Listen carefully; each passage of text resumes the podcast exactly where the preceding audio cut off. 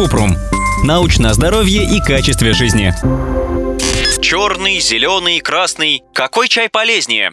Зеленый и черный чай – это листья, которые собрали с одного куста растения – камелия синенсис. Разный цвет листьев связан с разным способом обработки. Черный чай окисляют, а зеленый – нет. Черный чай проходит процесс ферментации. Листья скручивают и выпаривают из них влагу, чтобы запустить окисление. В результате листья становятся темно-коричневыми, а аромат усиливается. После того, как чайный лист достигает нужной степени ферментации, его высушивают. Листья для зеленого чая обрабатывают и подсушивают, но не допускают окисления, поэтому он намного светлее, чем черный. При этом химический состав практически приближен к составу свежего сырья, а у черного чая меняется.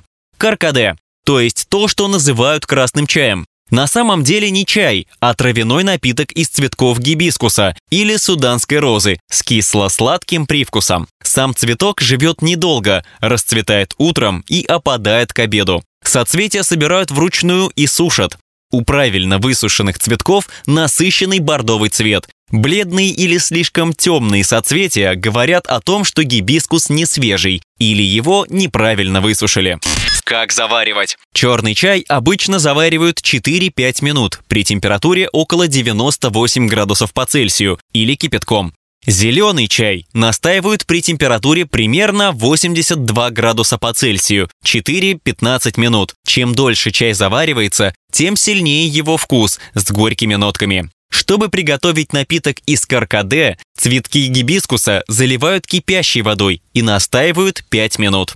Какая польза? Считают, что польза чая для здоровья связана с высоким содержанием полифенолов или флавоноидов, природных химических соединений с антиоксидантным действием. Все простые чаи содержат примерно одинаковый уровень полифенолов, хотя и в разных пропорциях. Зеленый чай богат эпигалокатехин-3, галатом. Это самый сильный антиоксидант из четырех основных чайных флавоноидов. Черный чай содержит теофлавины. Это вид флавоноидов, которые образуются при ферментировании и придают вяжущий вкус и яркую золотую окраску.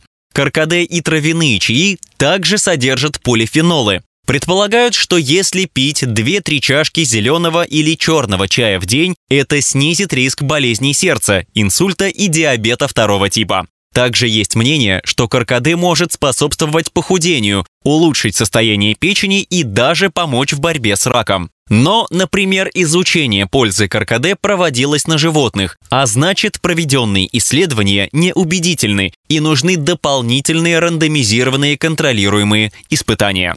Есть ли вред? Кофеин, который содержится в чае, может вызывать побочные эффекты, тахикардию, нервную возбудимость, бессонницу. Однако мало данных о рисках для здоровья взрослых, которые употребляют умеренное количество кофеина до 400 мг в день. Содержание кофеина в чашке чая может незначительно отличаться. Это зависит от вида чая и времени заваривания. Например, в чашке черного чая 47 мг кофеина, в чашке зеленого 28 мг а каркаде вообще не содержит кофеин. Поэтому если человек чувствителен к кофеину, ему больше подходит зеленый чай или напиток из каркаде. Черный и зеленый чаи могут снижать всасывание железа во время еды, это важно для людей, у которых есть железодефицитарная анемия. Но это не значит, что от чая надо отказаться. Если в основной прием пищи добавлять продукты, которые содержат витамин С, они улучшат усвоение железа. Или можно пить чай между приемами пищи.